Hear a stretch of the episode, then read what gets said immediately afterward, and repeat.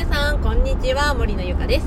今日はですね、えー、前回収録した男性脳女性脳のちょっと違うバージョンをちょっとお話ししていこうかなと思います。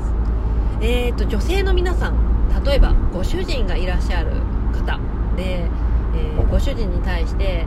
なんでもうちょっと要領よくできないのかなって思ったことはないですか、え、これはですね男性脳と女性脳っていうので結構ね違いがあるそうなんですよ、えー、例えば男性脳の強い人はですねあの一つのことにすごく集中して周りが見えなくなっちゃうタイプが多いそうです。一方ですね女性脳の強い人っていうのは一つのことだけではなくマルチにこう同時にいろんなことがこなせるので例えば女性脳の強い女性の方だったら、えー、例えばそうですねテレビを見ながら、えーと料理をしてでそれをしながら片付けも同時にしながら洗濯もして、えーと、掃除機も当てるみたいな。極端なこと言ったらそういう風なながらが得意な人が多いんですよね。なのでえっ、とながらが得意なマルチタスクな女性脳の奥さんが男性脳の強いご主人まあ、ご主人はね例えば男性のが強かったら1つのことしかできないので例えば掃除機当ててって言われたらもう掃除機当てる1つだけなんですよ。多分ねあの女性脳の強い人はもう掃除機当ててるんだったらこれとこれ同時にできるじゃんみたいなね。なんでもうちょっと要領よくできないのかなって思うかもしれないんですけどそれがねできないんですよ、うん、なんで、えーと、それをね例えばやってほしいんであればあのちゃんと説明する必要があります、うん、なのでこれをしてその時にこういうことをしてくれと。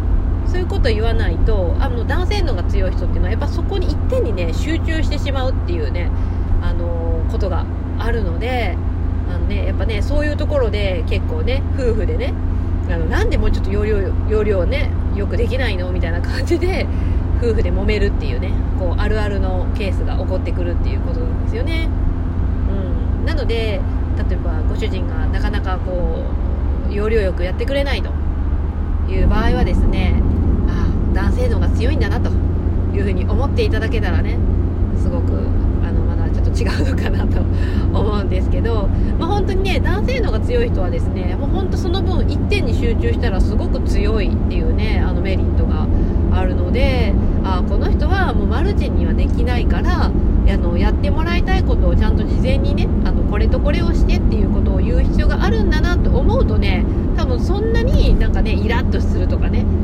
そういうのなくなる、まあ、減るんじゃないかなと思いますよ、うん、だからねやっぱり女性の方が多分多いと思うんですけどやっぱね女性はあれをやりながらこれもやってっていうね結構要領よくすごくながらがねできる方が多いと思うんですけど男性はそうじゃないと、うん、っていうことをねあの感じていただけたらあのねやっぱ夫婦間でもトラブルが減ると思いますのでぜひなんとなくこう頭の片隅に置いと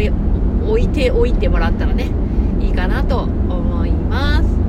はいということでね今日は以上になります。次回の音声でお会いしましょう。バイバイ。